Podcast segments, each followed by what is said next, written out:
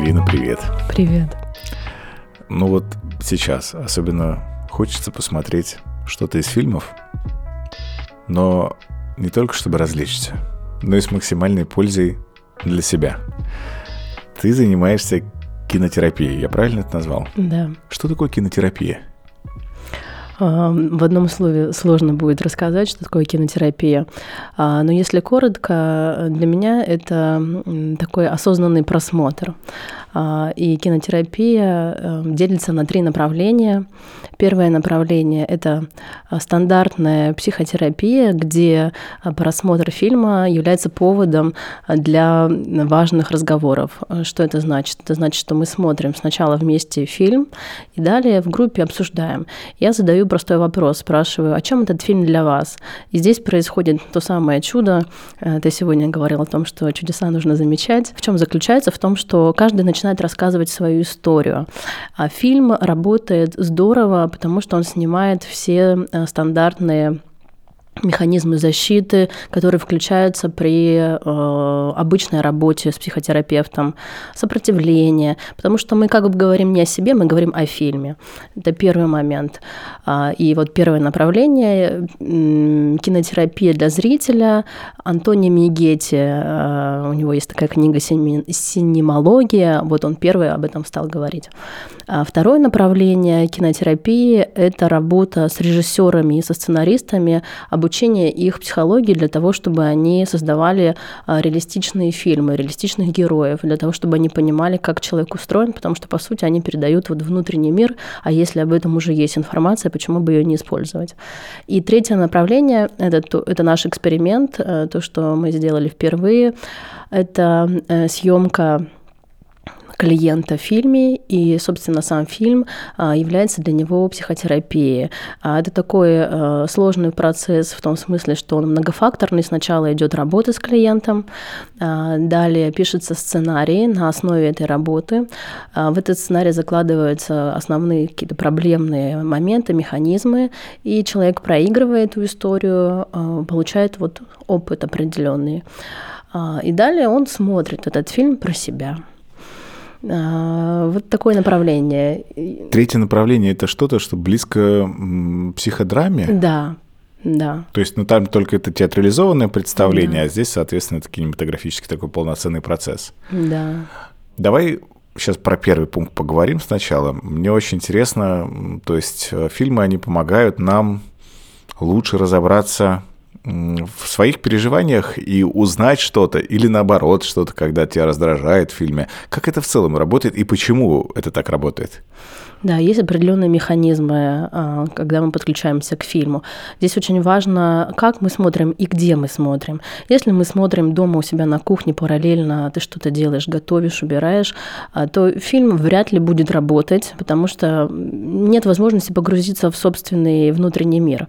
А если ты пришел в кинотеатр, это темное пространство, ты экран, уже картинка, восприятие меняется, и идет сосредоточение на себе, на своих переживаниях, просто за счет вот места, да, где я нахожусь. Дальше, когда мы в кинотеатре, если мы не едим попкорн, то мы не разговариваем с соседями, мы не отвлекаемся, мы редко достаем телефон, мы полностью внимание уделяем экрану. Следующий момент. Любой фильм – это история, которая имеет драматургию. Завязка, развязка, кульминация и так далее. В любом фильме есть какой-то конфликт, когда кто-то чего-то хочет и кто-то чего-то не получает. Уже вот эти стандартные моменты на нас влияют. У режиссеров, у авторов фильмов гораздо большее количество инструментов, нежели чем у психотерапевтов. Это свет, это игра актеров, это музыка, что еще, костюмы. Режиссеры – это маги, которые создают определенную реальность и в на- нас в эту реальность втягивают. За счет каких механизмов мы туда подключаемся? Первое – это проекция. мы смотрим эту историю, и в какой-то момент мы начинаем видеть в этой истории что-то свое, чувствовать что-то свое, переживать эту историю. Второй момент – идентификация, идентифицируем себя с героем. Она может быть разная, позитивная, когда мне кто-то нравится, когда я подключаюсь к герою, негативная, когда мне кто-то не нравится, и меня герой раздражает по каким-либо причинам. И третий механизм – это слияние. Это происходит, когда человек вот в таком полудреме, да, это не совсем… Мы, когда смотрим кино, мы не, мы не в реальности, да, мы в каком-то сне находимся на самом деле. И вот это состояние между активным умом и полусном и дает возможность подключиться к собственному внутреннему миру и иметь доступ к этим переживаниям. Но это будет работать только если вы фильм уже после будете обсуждать, потому что в моменте ты переживаешь, ты получаешь какой-то новый опыт.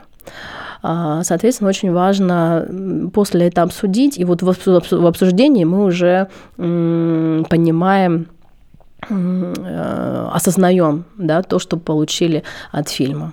Вот три этих механизма: проекция, идентификация и слияние, когда мы уже не отличаем, где я, где моя история, а где история главного героя. И это становится абсолютно видно, когда где задаешь я? этот вопрос. Давай а еще что раз. Фильм для тебя? Где я? Где герой? А да. Что третье? А что я сказала? Ты, ты, вот я и так и хотел вот этот момент очень здорово э, выделить. Где я, где герой и где, исто... и, и где, и чья, и где, где чья история. история да. А, я уверен, что часть тех, кто нас сейчас с тобой смотрит, она не пользуется услугами психотерапевтов, и людям, возможно, сложно будет обсудить по итогам просмотра фильма. Если э, нет возможности именно с психотерапевтом не с психотерапевтом, а, обсудить. Не, не обязательно. Почему мне нравится вообще кинотерапия? Потому что это очень простой и доступный способ для каждого узнать э, больше себя. Э, как это будет работать? Первое, если мы не просто будем смотреть то, что нам предлагает реклама, афиша или там советует, да, кто-то. Первое, обратиться к себе в том смысле, что спросить себя, о чем я сейчас переживаю, о чем я сейчас волнуюсь, какая у меня тема. У каждого из нас есть тема. Когда спрашивают, а как ты подбираешь фильмы, на какую тему?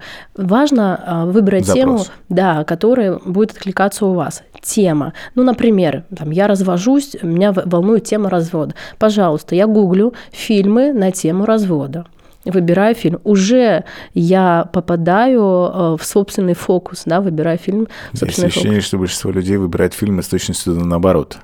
То есть я развожусь, чтобы в фильме не было сцены развода, чтобы только это не напоминало и не давило на больные мозоли.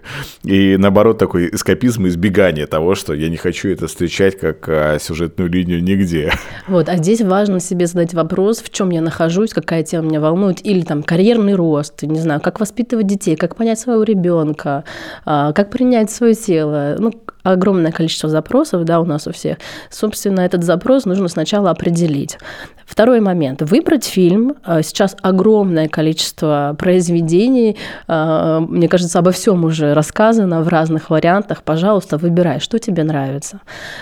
И это уже будет много. Дальше, перед тем, как садишься, фильм выбрал, спросите у себя, какой у меня сейчас есть вопрос? Вот что меня волнует? Я не знаю, как поговорить с человеком, как сказать, что я решился там на развод, да, или э, мы уже там решились на развод, а у нас есть дети, а как теперь мне воспринимать э, свою бывшую жену, как, как теперь с ней отношения строить и так далее. То есть конкретизировать свой вопрос и сесть смотреть фильм. Опять же, смотреть фильм важно не так, чтобы анализировать произведение с художественной точки зрения, а как здесь художник-постановщик постарался, как сделан свет, какой сценарий, как режиссер работал и как композитор. Воспринимать не умом, не анализом, а стараться воспринимать чувствами, подключаться.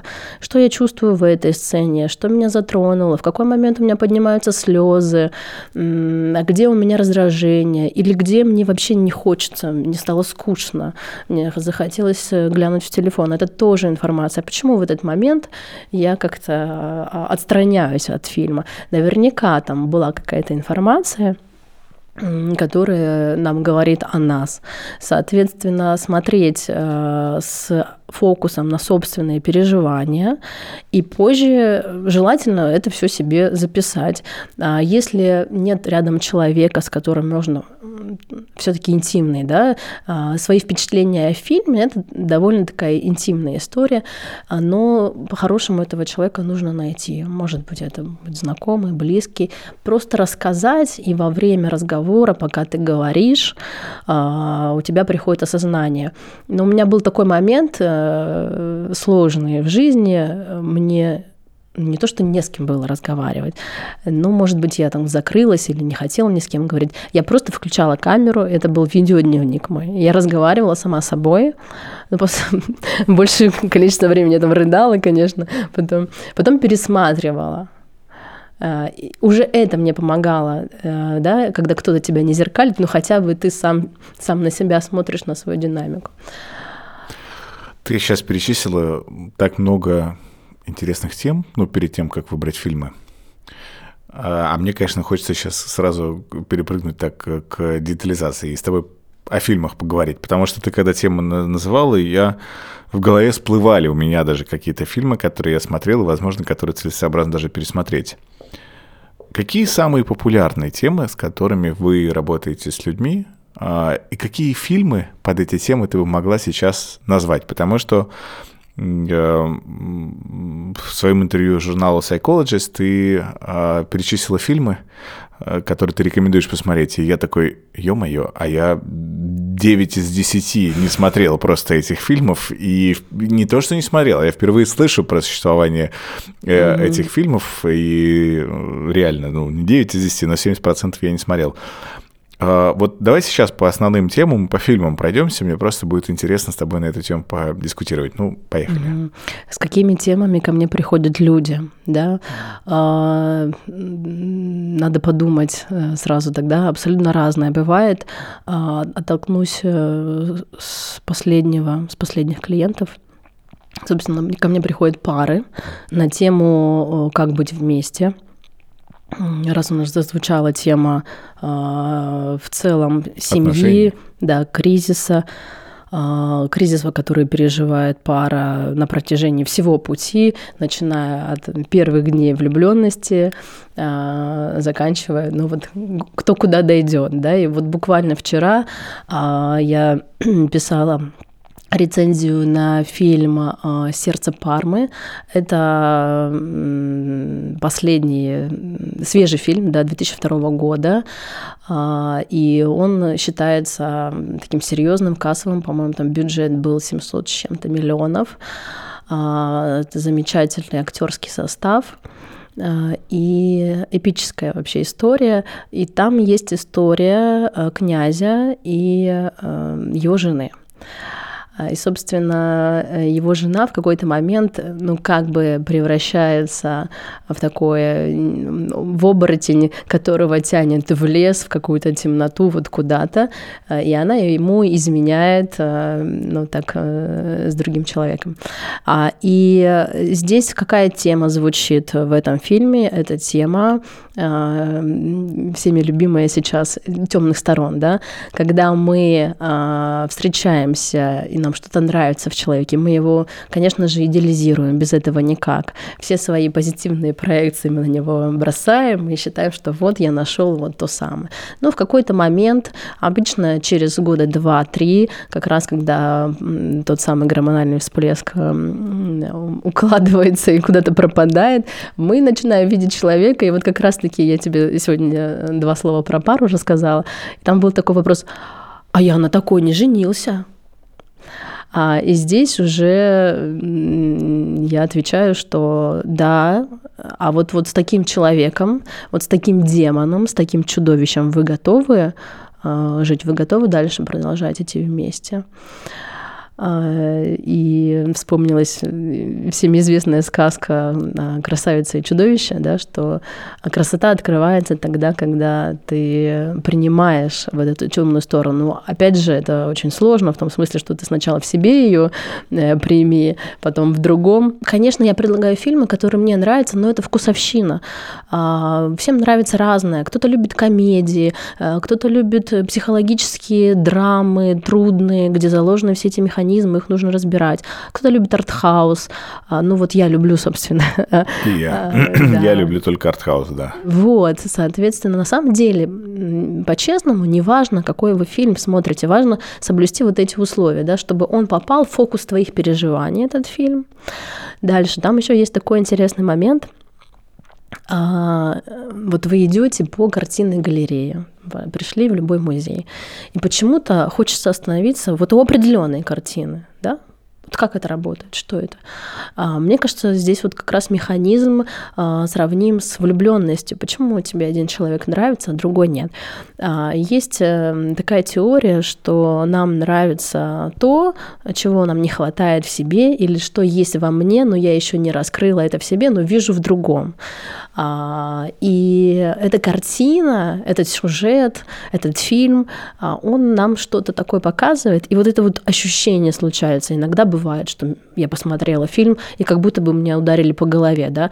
Фильм вообще работает э, несколько дней. Бывает такое, что ты посмотрел, какие-то чувства появились, переживания, а потом э, не, не понял вообще, что, что произошло. И только через несколько дней этот фильм э, до тебя дошел, и тебе стало понятно, какое послание ты взял э, из этого произведения. То есть здесь вот должен еще случиться вот тот самый перенос. И как раз-таки и второй вопрос, который я задаю людям, какой фильм повлиял на тебя таким образом, что ты э, решил под влиянием этого фильма принять новое для себя решение.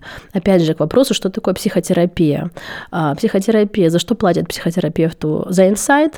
Ты про себя что-то новое узнал, но инсайт, он мало чего нам дает на самом деле. Я могу про себя что-то новое узнать, понять, но это никак не изменит мою жизнь, поэтому я должна что-то понять, а дальше принять решение. А, и это как раз-таки психотерапия нового решения, транзактный анализ, а, которым я занимаюсь. И а, вот это новое решение фильмы нам часто подсказывают, потому что там целые истории. Но вопрос в том, что насколько мы эти подсказки видим, слышим и готовы принять.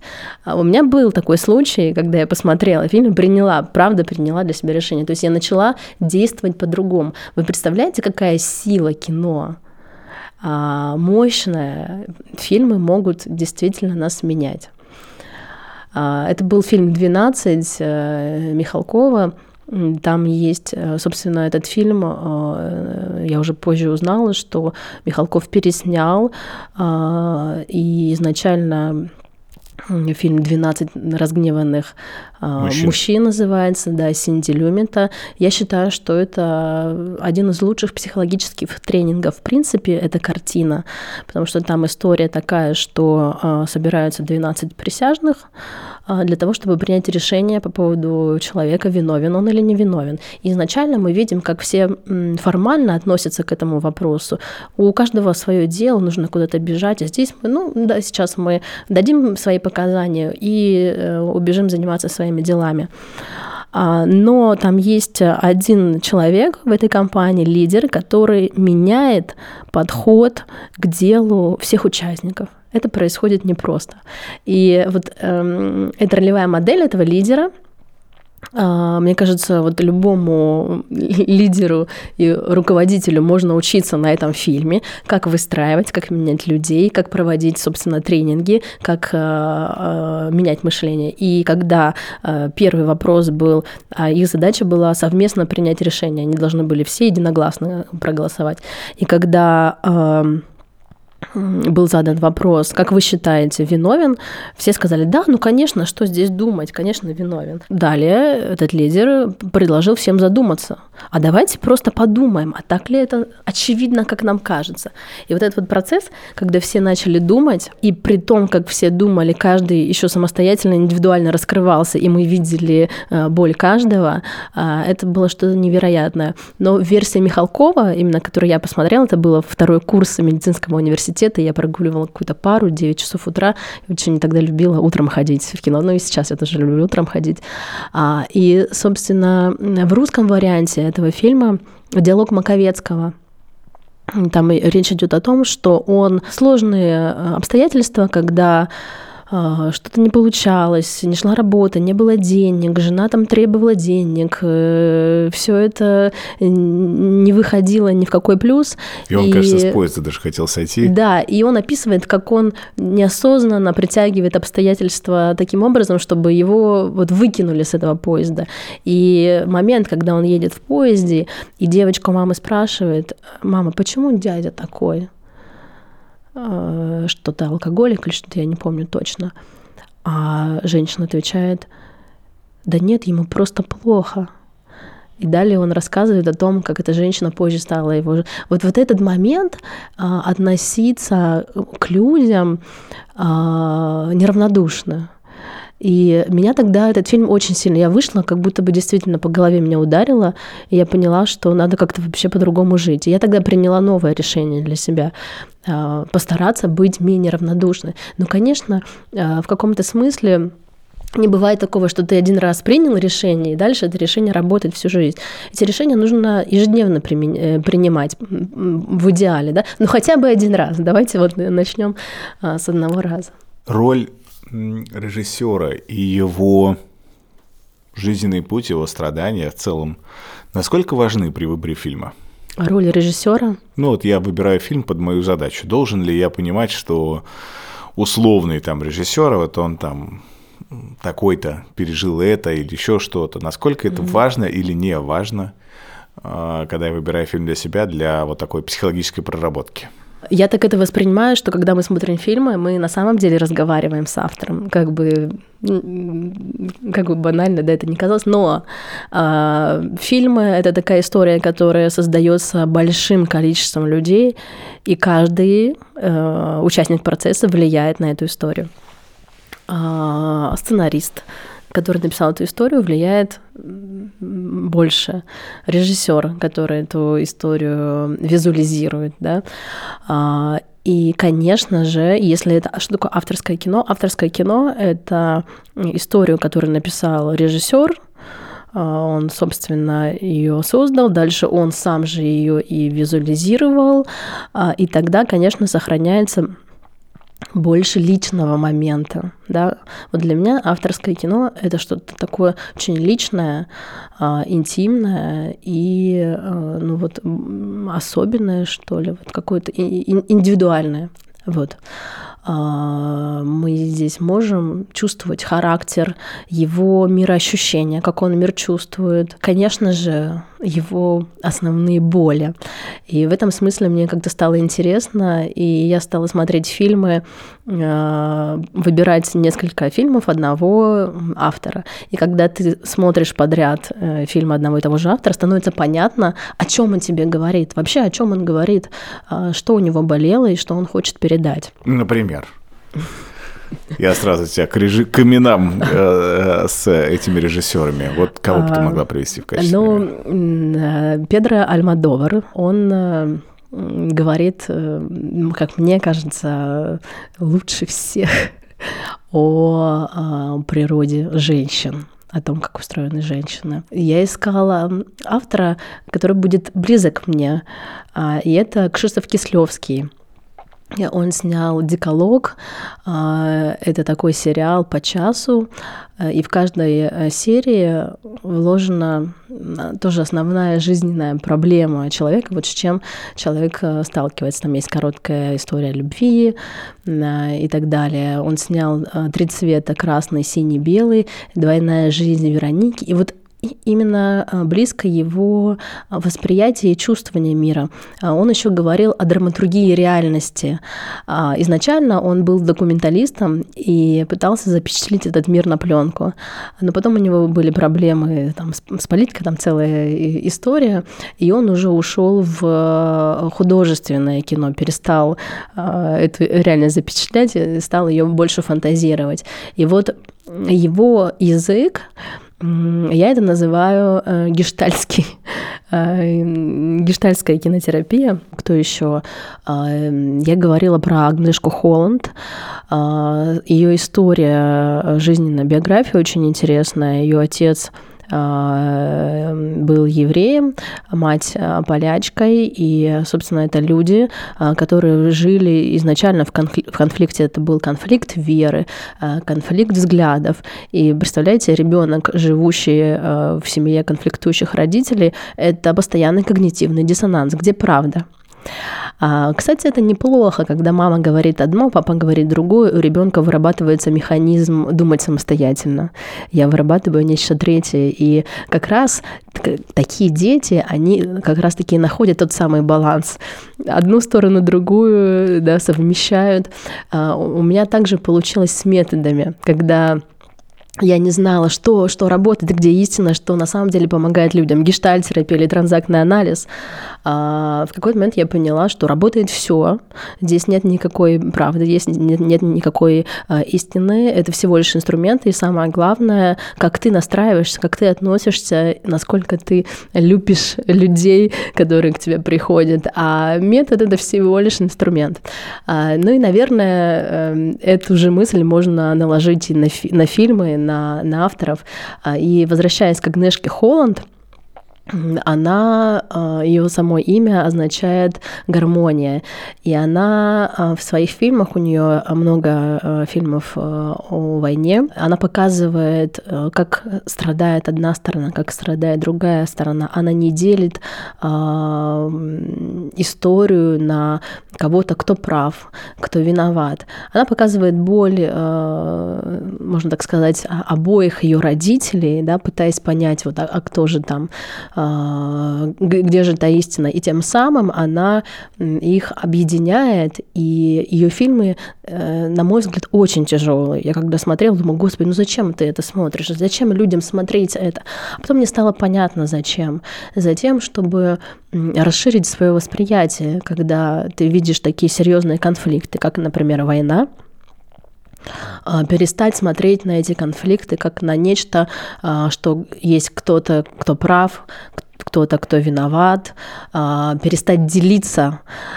И вот этот контекст, в который мы входим, когда звучат эти сложные темы там, с различными людьми, и когда другой человек тебе какую-то другую версию событий рассказывает, и, и тебя это триггерит, это перестает так триггерить, когда ты понимаешь, что все на самом деле, ну, в каком-то смысле едино. И Агнешка Холланд, она про эту самую гармонию, где соединяются, казалось бы, несоединимые вещи.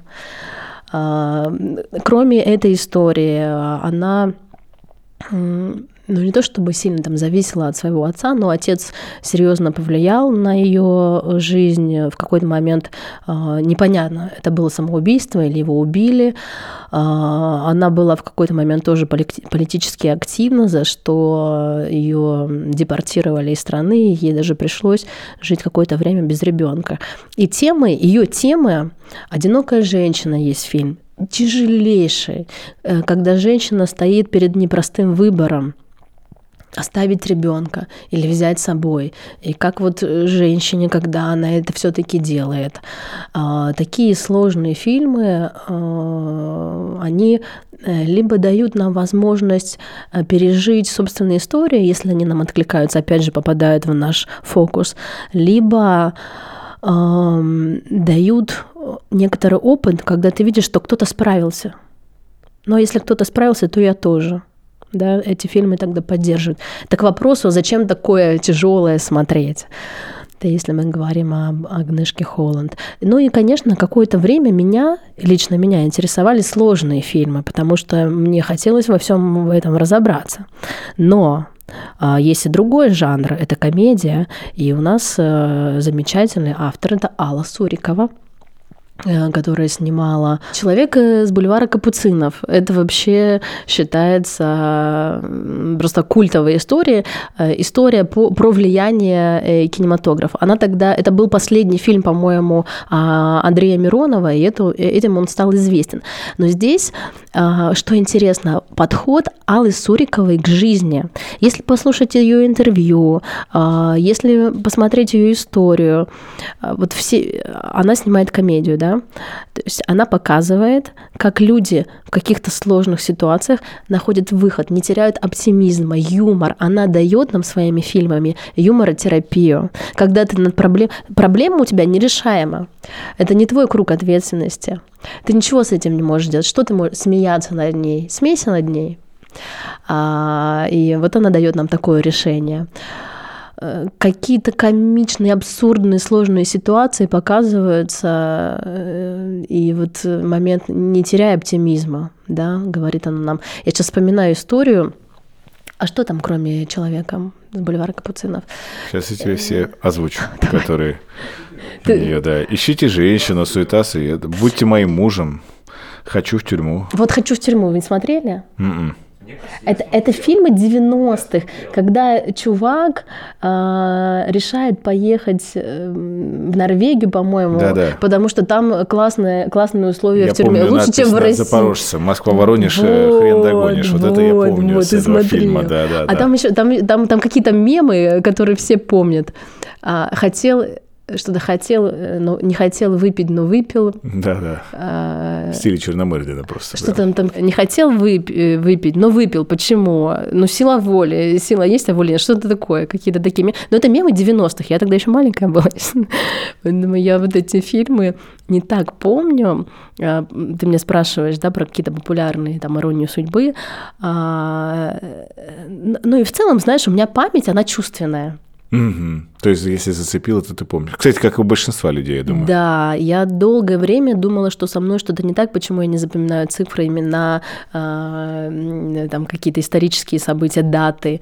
А, такой тип памяти у меня чувственная, и в этом смысле, э, когда ко мне приходят клиенты, я абсолютно всю историю помню.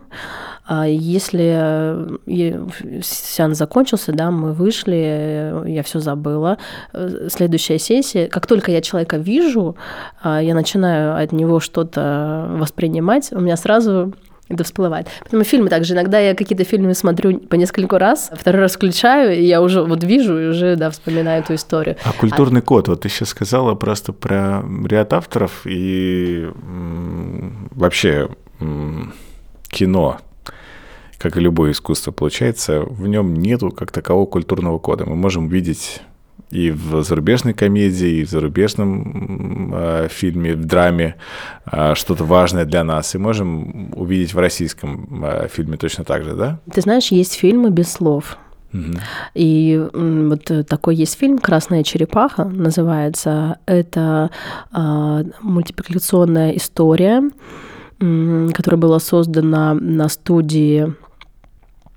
Гетсби – это Миядзаки студия, он там, собственно, рисовал свои культовые фильмы, и я просто боюсь, что я могу не так назвать эту студию. Абсолютно, представляешь, история ни одного слова, там в этой истории могут быть только выкрики, стоны, и это путь человека.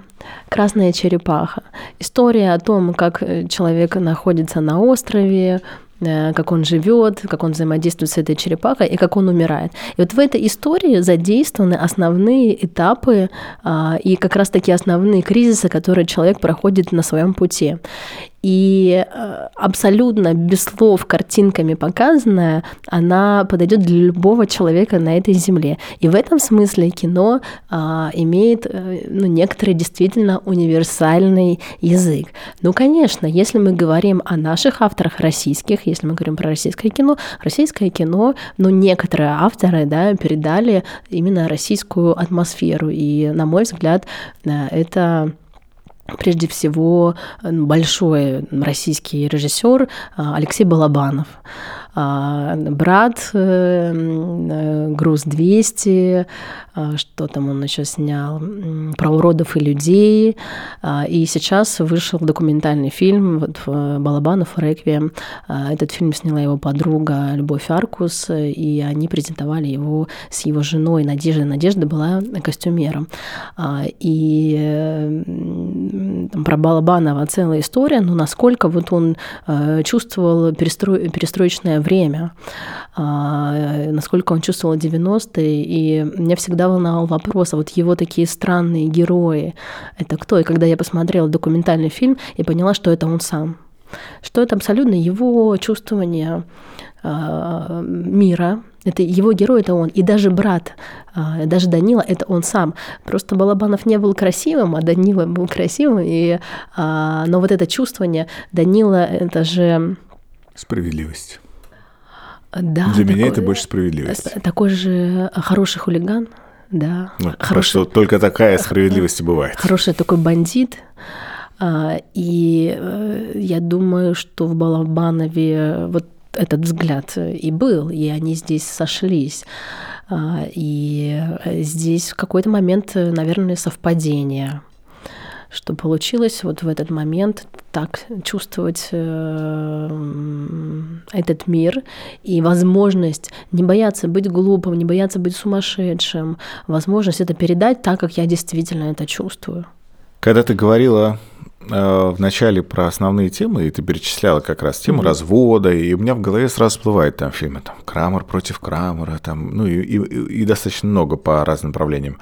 А я бы хотел сейчас с тобой обсудить две темы, которые мне очень любопытны. Первая тема, ты сказала про принятие себя, принятие своего тела, принятие «я ни одного», ну, может, это просто... Сексуальности. Тема для меня не актуальна. У меня в голове ни одного фильма не всплыло. То есть, когда даже ты там про карьеру говоришь, я там про одержимость сразу подумал, как про важный фильм, да, который, да. на мой взгляд, нужно посмотреть.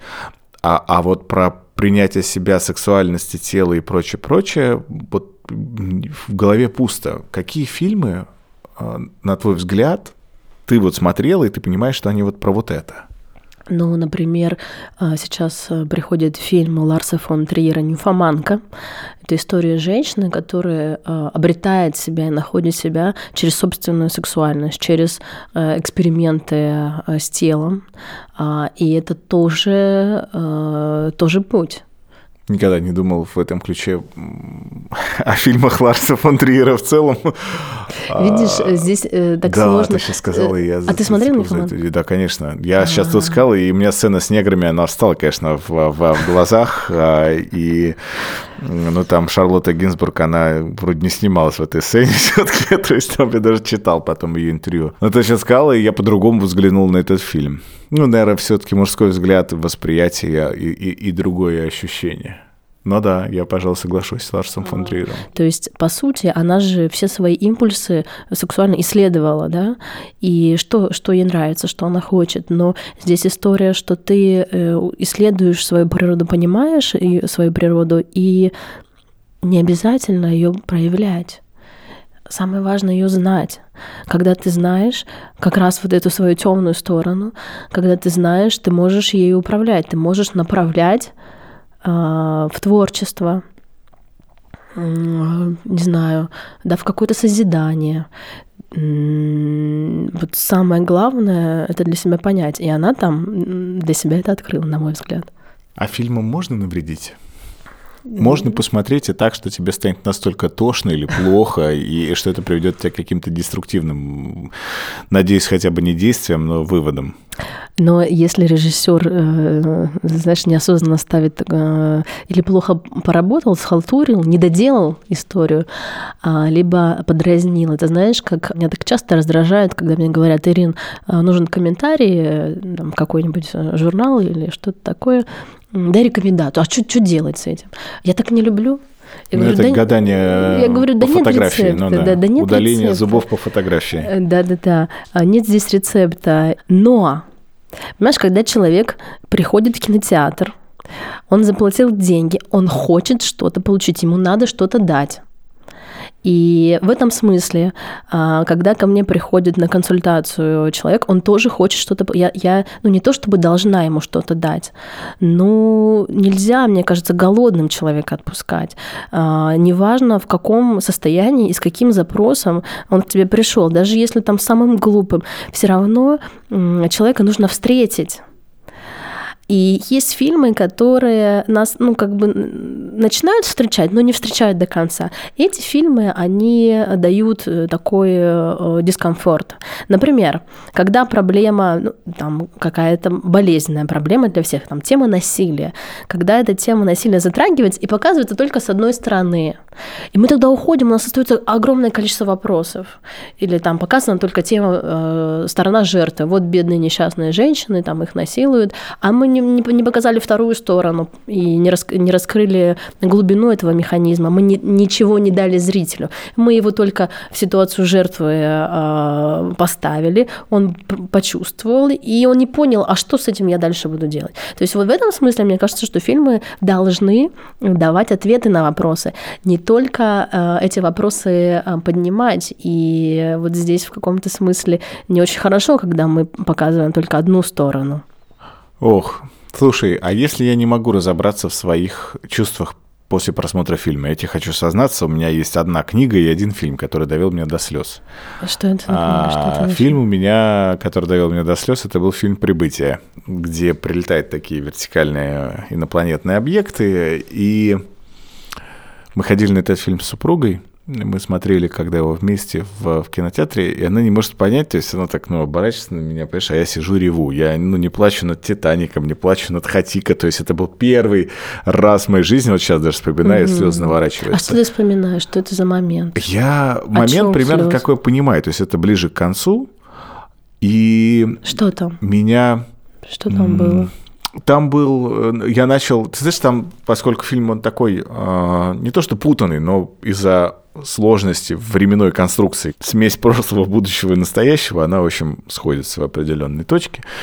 И, и там, начиная с диалога китайского главы Министерства обороны с героиней, где он был такой очень сильный мужик, которого единственного не могли уговорить на то, что не нужно на инопланетян, вот, которые прилетели, не нужно на них сбрасывать ядерные бомбы. И она его уговаривает только через то, что она ему сказала фразу, которую этому главе Минобороны сказала жена на там, смертном одре. И с этого момента, знаешь, меня вот что-то начало прям прошибать в этом фильме. А и... что, что, что-то, что за чувство? Нет, там не было даже фразы. А я нет, вот, нет, вот что, я тебе что, говорю, что, что я... Какие у тебя чувства? Я... Вот ты сейчас рассказываешь, что, что ты переживаешь. Сейчас скажу чувство, а это не чувство будет. Да я не надо, скажи, что, что идет, неважно что. Интересную такую человечность, уязвимость, открытость. Знаешь, как будто... А еще там, заспойлерю, простите, кто фильм не смотрел, там еще классная идея в конце, что если ты знаешь, что в твоей жизни, ну, будет какое-то время все хорошо, а потом все будет плохо, откажешься ли ты проживать вот это вот все целиком? И там в фильме показано, что человек принял решение не отказываться, чтобы прожить все это, несмотря на те потери, которые он потом... получит по факту. Mm. И меня так это зацепило, потому что э, экзистенциальный ужас любого человека, он в том, что мы осознаем свою смертность. И мы понимаем, что, ну, как бы все закончится. А там в фильме это показано, что да, все закончится. И может закончиться еще раньше там, другими какими-то трагедиями, потерями близких, чем-то еще. И так или иначе с каждым это тоже случится.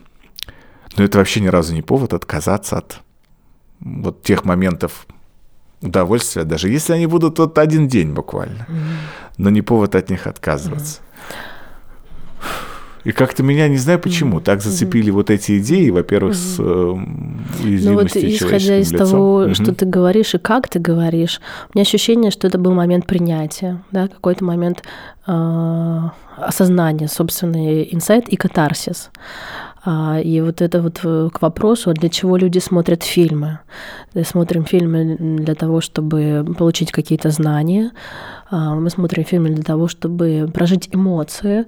И часто мужчины в кинотеатрах только позволяют себе плакать. Никто не видит, и вот можно попереживать. И вот я помню своего бывшего мужа, который плакал всегда на мультиках и очень так стеснялся этого. Но это был момент, где он мог проявить свою уязвимость.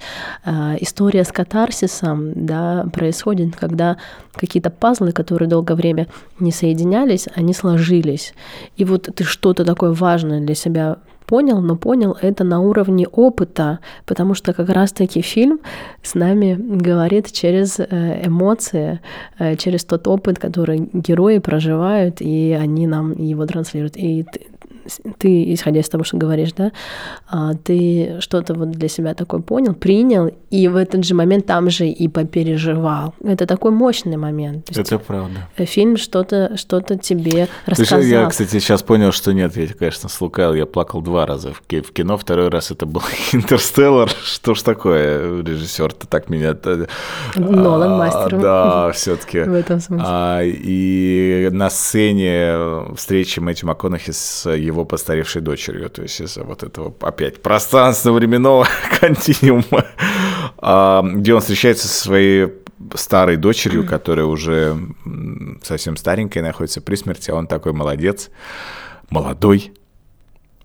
И так тоже меня почему-то эта сцена, в ней нет ничего такого прям вот сакраментального, понимаешь, но эта сцена так, наверное...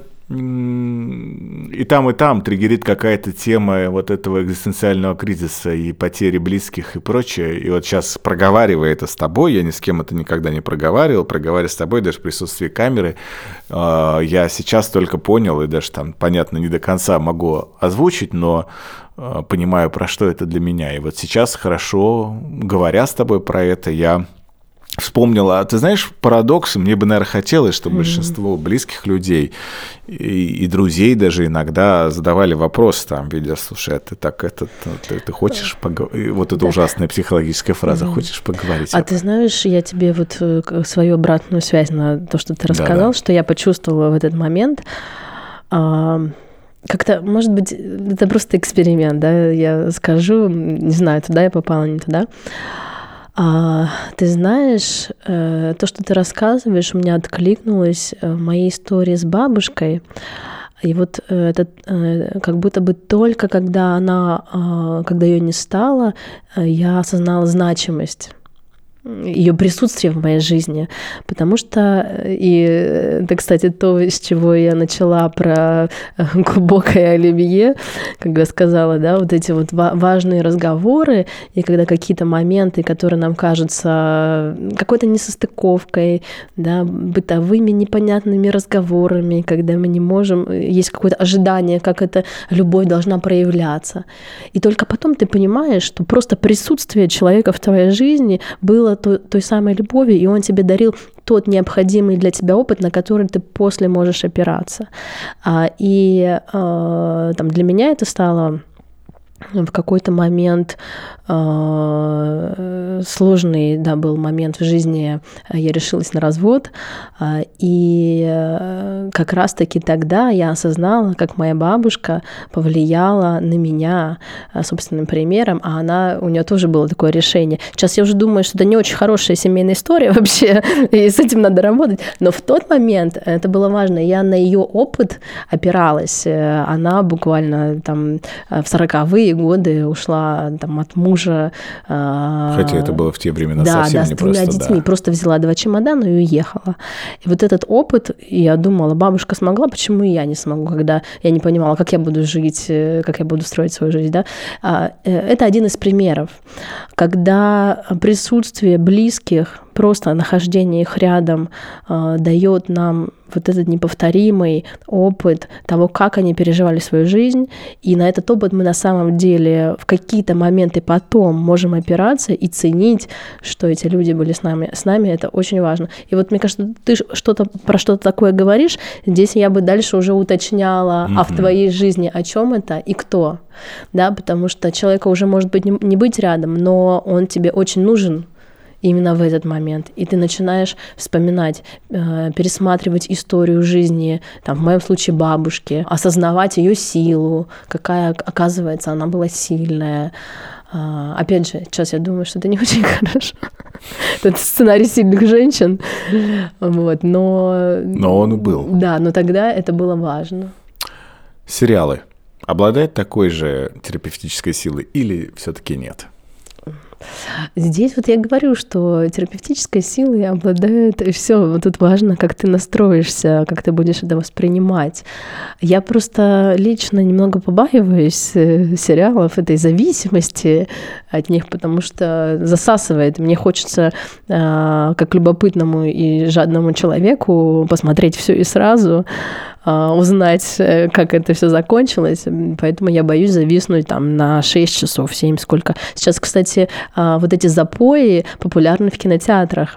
Каро... Прийти и посмотреть все. Да, да. Каро Арт, они делают такие заплывы там, на семь, на пять часов. Кажется, люди приходят, смотрят. Мне в этом смысле сложнее. Я вот люблю... Ты же сказала про, в начале про Альмодовара, и у меня теперь из головы не выходит. Я просто, у меня знакомство с Альмодоваром началось с фильма «Все у моей матери». Да. И, а, и он на меня какое-то такое неизгладимое впечатление произвел. Я очень хорошо помню, что после этого фильма, несмотря на то, что сюжетная линия совсем не совпадает с моей и с моими взаимоотношениями с мамой, но я после этого, для меня... образ матери, он как-то стал, ну, прям, знаешь, еще мощнее. Я помню, как хорошо это до маме после просмотра этого фильма сто лет назад. Сразу написал, что, слушай, как же сильно я тебя люблю и как сильно я тебе за многое благодарен. Потому что тогда, при том, что в фильме там, вот, кто будет смотреть, там не ищите того, что там будет прям вот какая-то ода матерям. Нет, там все сильно сложнее, путанее. И, ну, не буду спойлерить. Сейчас, к тому же, на эту тему нельзя спойлерить. Не уверен, что этот фильм вообще разрешен. Сейчас будет к просмотру. А я, кстати, знаешь, я вообще к спойлерам отношусь так... Не, я как... здесь больше, знаешь, не про спойлеры переживаю, а больше переживаю про то, что... Э, фильм теперь по закону о пропаганде запрещен, поэтому... А там все-таки присутствует пару моментов, которые ну, сейчас... да, по, по закону не, не, нельзя говорить. Я тебя хочу спросить, я просто хочу открыть сейчас вот эти все-таки фильмы... Давай. Которые ты опубликовала в... Когда, когда у тебя... ты? Это старая статья, уже давно было, я ничего не помню. А ты знаешь... У меня же память, я чихнула и все забыла. Но это же... Это же все равно.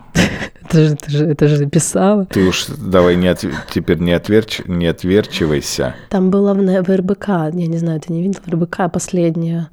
И там что-то про сериалы были. Но последний сериал, который я посмотрела, это «Капельник».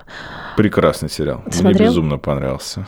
Я прям считаю, что он очень хороший. А ты увидел, как они попытались э, скосплеить э, Данилу? Даже свитер такой же. Да, серьезно? Да, а это, кстати, интересная тема героя нашего времени. Вот как ты считаешь, кто герой нашего времени? Я когда смотрю вот на вот эти опросы героя нашего времени и в целом, когда каких-то героев обозначают, у меня есть ощущение, что сейчас такой период в России очень интересный и очень странный. Когда э, герои, которых часто среди опросов предыдущие годы называли в лице Штирлица, в лице многих ярких образов, в том числе и в лице «Брата два», а, что я, честно тебе могу сказать, сейчас я не чувствую присутствия героя. героя. Но при том, что знаешь, в чем сложность?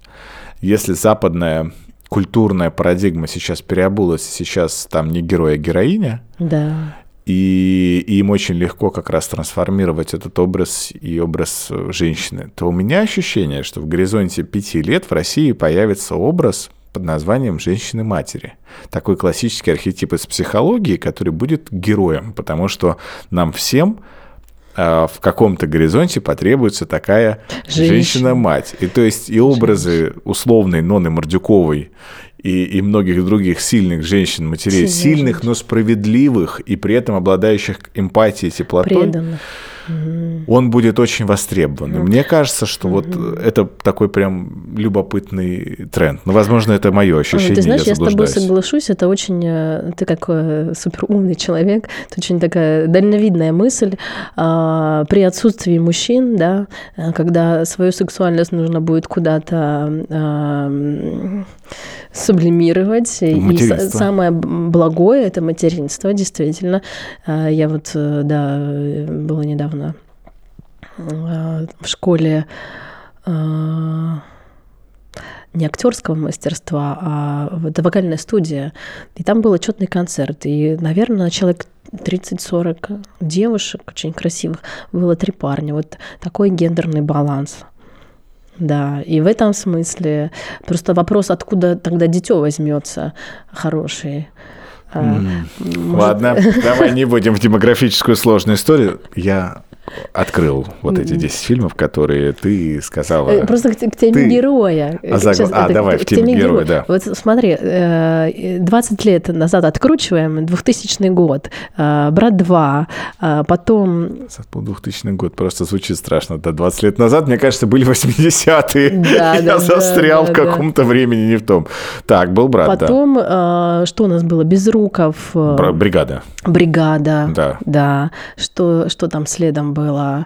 А Хабенский активно, географ «Глобус» пропил такой... Ну, это уж сорок... совсем свеженькое все равно, это лет семь назад. Да нет, ты сейчас, это да? ты опять во времени да? запутался, да. Это, это, где-то, это, это, это где-то было примерно... Я и Шер молодая еще, знаешь, так что я все еще...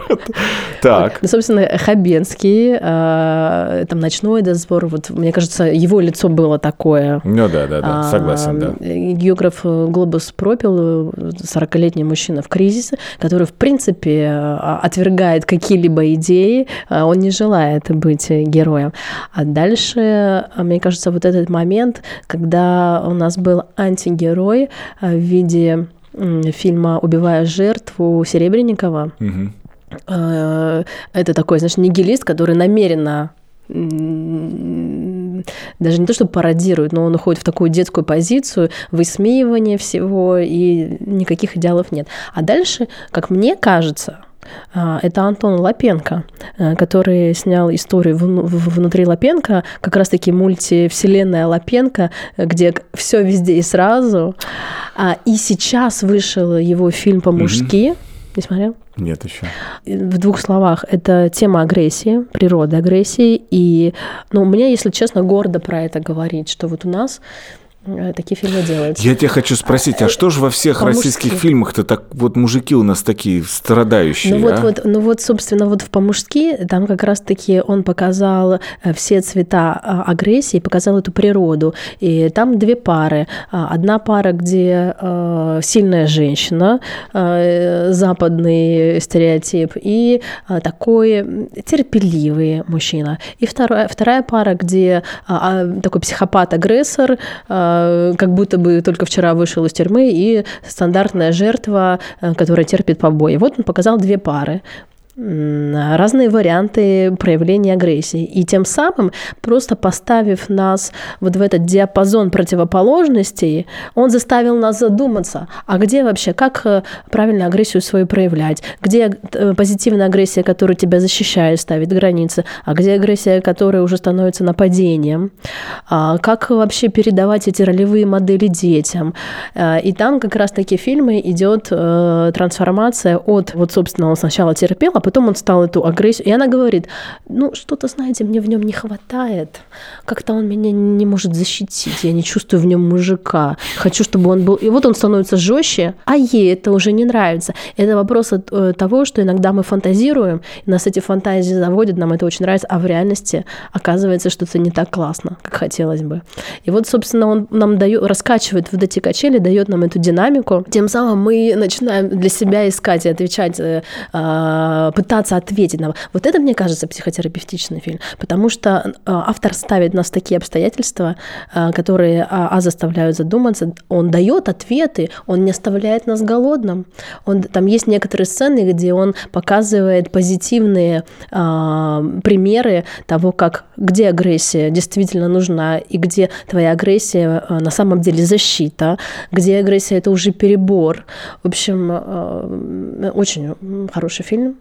А, и Ат- Антон Лапенко в этом смысле для меня сегодня герой, и, как мне кажется, я тоже задумала, а кто уехавший айтишник, оставшийся военный. Очень сложно сформировать, да. да. Для меня это человек, который сегодня может вот так мыслить, который не, не делит мир на черно-белый, выбирает в себя большой диапазон.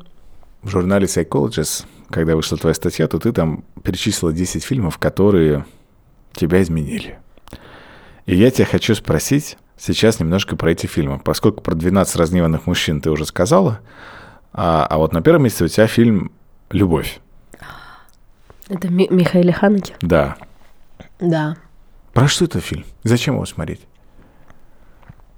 Очень субъективно, да? Еще ну, конечно, это же твое ощущение. Это фильм, во-первых, чем он меня зацепил. Там показан период любви, о которой я на тот момент, когда смотрела, даже не задумывалась. Это любовь в старости. Mm. Мы привыкли видеть любовь в начале пути, романтизированную, красивую, или развитие в сексуальность, в страсть. Да, я вот очень любила все эти такие страстные фильмы. А здесь история, когда у нас нет уже красоты, когда у нас уже нет здоровья и каких-то внешних опор, на которые мы привыкли опираться. И там есть такой момент, когда она болеет, он ухаживает за ней, и он подносит ложку к ее рту для того, чтобы она поела. Она сжимает губы, она не хочет есть, она не хочет жить. И он дает ей пощечину. Это пощечина что? Это насилие. Для меня это пощечина, это акт любви. Но любовь строгая. Он ей говорит: ешь, я хочу, чтобы ты жила. Ты мне нужна. Без тебя я не смогу жить. Моя забота о тебе — это та самая любовь. Тебя не будет, я не знаю, что я буду делать. И даже в таком инвалидном, беспомощном состоянии ты мне нужна. Вот. «Осенняя соната» Бергмана. «Осенняя соната» Бергмана — это фильм про отношения с матерью, такая нарциссическая мать, и там есть фраза, что э, вот есть отношения, да, там муж, муж, жен может быть много, мужей тоже может быть много, детей тоже, а отец и мать — это вот единственные люди, больше других. И там есть такая фраза, что у тебя не будет другой матери, а у меня не будет другой дочери. И это, конечно же, я там увидела свои отношения с мамой и такое принятие мамы такой, какая она есть. «Вкус вишни». Я, Ой, кстати, не смотрел его вишни. И даже не слышал об этом фильме. Это история об отчаянии. Человек находится в отчаянии, и он пытается покончить жизнь самоубийством. Ты знаешь, у меня не было в своей жизни суицидальных мыслей, кроме каких-то там подростковых, когда ты думаешь: вот я сейчас себя убью, и как же вы будете без меня страдать. Но ко мне ну, много было историй, когда люди приходили в этом отчаянии с этими мыслями, и этот фильм, наверное, мне нужен был для того, чтобы им помогать. История человека в отчаянии, и он ищет способ, как себя убить, но чтобы обойти законы Божьи. Ведь самоуби... самоубийство — это грех, да. И он находит человека и говорит: закопай меня, вот я буду в тот момент, в том месте, и мне надо, чтобы ты просто лопатой. И он, и он огромные деньги, он огромные деньги ему готов заплатить. И вот он едет по песочному карьеру на рейндж-ровере, по-моему, старом своем, и мы понимаем, что у человека, в принципе, все хорошо, у него есть деньги, у него есть статус, и он ищет какого-то раб- работягу, и они едут, и этот фильм, диалог в этом фильме, и работяга его от этого как бы отговаривает, и он говорит: ты знаешь, а столько вообще смысла в жизни. Вот можно жить, ну, ради всего. И он рассказывает свою историю. И там есть история, когда этому работяге было тяжело, и жена его не понимала, и все там не складывалось. Он говорит, я вышел, я сорвала вишню. И я поняла, что жить стоит просто ради вкуса вишни. «Жизнь прекрасна». «Жизнь Один прекрасна», да, с Роберто Бенини. Это фильм, когда человек выдерживает трудные жизненные обстоятельства, воспринимает это как игру и выходит, несмотря на то, что финал трагичный, но когда человек находит смысл даже там, где его, казалось бы, нет, да, когда там дурачится он перед танком. Я вот это хорошо помню. Да, эту сцену, когда ты э, опустил бы руки, но ребенок здесь, да, становится для него смыслом. И мне кажется, что это, это очень важный фильм э, про то, что в какие трудные жизненные обстоятельства ты бы не попал, и сколько бы тебе не осталось жить, важно сохранять достоинство. Весна, лето, осень, зима и снова весна. Ким Ки Дук. Ой, это Ким Ки Дук. Это про цикличность жизни, про то, что все заканчивается и повторяется снова. Здесь идет тема принятия циклов жизни. Мы, у нас у каждого есть какой-то любимый период нашей жизни, да, когда нам кажется, что вот в этот момент было круче всего. А потом наступает старость, болезнь, немощь. И вот наше отношение к этому периоду как будто бы... Давайте этого не будет. Давайте сделаем так, что мы не будем все старыми, больными. Мы всегда будем красивыми, здоровыми, успешными, с деньгами. Это абсолютный миф. И мне кажется, что мы так на этом мифе себя подставляем. Нам хочется очень в это верить. И вообще история, что жизнь — это праздник, праздность, да, нам нужна вот эта праздность, вот все время чувствовать себя на высоте, это или в отношениях, да, вот все время должно быть желание, там, какое-то безумное, ну нет, бывает и такое, что тебе на человека и смотреть не хочется, и это тоже нормально. Вот мне кажется, это, да, фильм про это, да, принять разные этапы жизни и кризисы, в том числе сложности. Такой философский, и, ну, азиатские фильмы, они имеют особенное восприятие времени. Это созерцательное кино. Если западное более зрелищное, действенное, то на этих фильмах, в эти фильмы терапевтичны, в принципе, сами по себе, потому что они задают темп, где ты расслабляешься, твое дыхание становится глубже, и, так, и такие фильмы медитации. «Секреты секса и любви». Поколеон. Ой, Поколеон. Ну, э, почему? Э, там было понятно, э, там описываются филии, да, что я, наверное, через этот фильм, может быть, какие-то свои ненормальности приняла, да, что человека могут возбуждать абсолютно разные вещи. Там есть история, где женщину возбуждают слезы мужа, и она придумывает, что она болеет раком для того, чтобы муж плакал, и она возбуждалась от этого, и у них был страстный секс. Кого-то возбуждала кора дерева, кто-то любил ткани. Это про то, что наша сексуальность, она настолько специфична, и здесь нет никаких норм и правил, и тебя могут возбуждать абсолютно разные вещи, и насколько ты это знаешь про себя. Кайф. Ну и последнее. «Брачная история». А, брачная история. Ну, е- если я не ошибаюсь, там просто есть история любви, история, много вариантов этих названий, я боюсь тоже перепутать. Ноа Маумбак. Режиссер, две тысячи девятнадцатый год. Ну, это как раз-таки история развода. И это история развода с ребенком, как вообще через это не просто проходить, и как остаться людьми, как всем больно, и ребенку, и родителям, и вот как рушатся иллюзии, как это все... Мне кажется, это тоже очень важная тема для нашего общества, потому что мы не умеем отношения завершать. Нам кажется, что либо отношения — это на всю жизнь, а если уж что-то не получилось, то драма, трагедия, и мы должны быть врагами. И вот история про то, что отношения могут завершаться, и их важно уметь завершать, А, ну, для меня это про это. Что никто, может быть, и не виноват, что бывает так, что, а, не знаю, любовь заканчивается, или только любви вам не хватает, или еще что-то.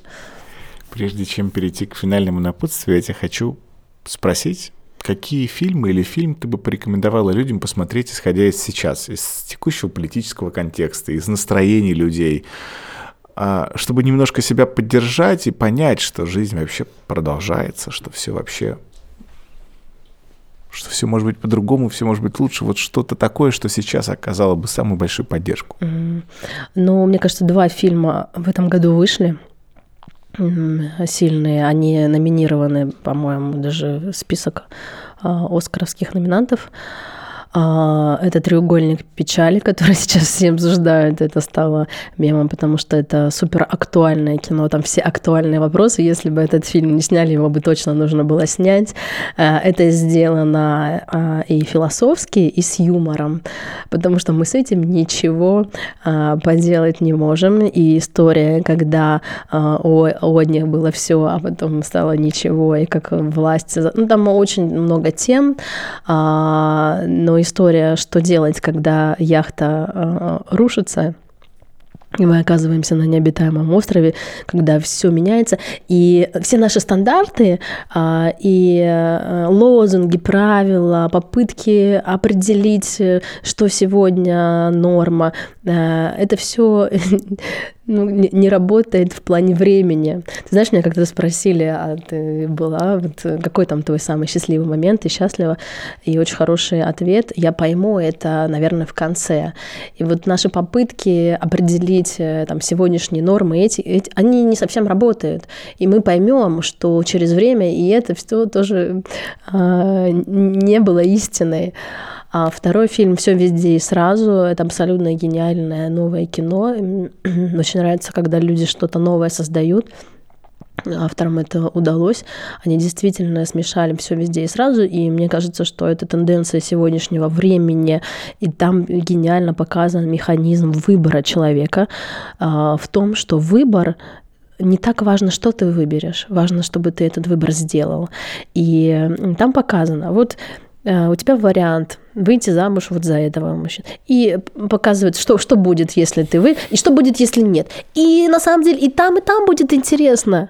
Мы так заморачиваемся на выборе, нам кажется, боже, мы должны вот что-то про... А где правильно? И мы там сидим, плюсы-минусы считаем. На самом деле не так важно. Важно, чтобы мы этот выбор могли а, совершать. А, ну и третий, это я посоветую все-таки по-мужски Антон Лапенко, потому что ему удалось глубоко э, зайти и разобраться. И вот из российских новинок, на мой вкус, э, это такое сильное кино, э, чтобы хотя бы погордиться сегодня, что у нас есть авторы такие, что они делают такие фильмы, и что... Э, возможно, герои сегодняшнего времени есть. Он просто не показывается. Кстати, напишите в комментариях, смотрели ли вы эти фильмы. Ну и твое финальное напутствие. Что бы ты хотела пожелать или обратиться, или попросить, или предложить сделать всем людям? В детстве мне казалось, что я э, чувствую боль других людей. И мне было очень интересно знать, а что же у вас внутри. А, и мое напутствие будет тем э, предложением, э, чтобы вы действительно смотрели фильмы э, не только для того, чтобы развлечься, но и для того, чтобы узнать, а что же у вас внутри. Спасибо тебе огромное. Тебе спасибо. Подписывайтесь, ставьте лайки. До новых встреч.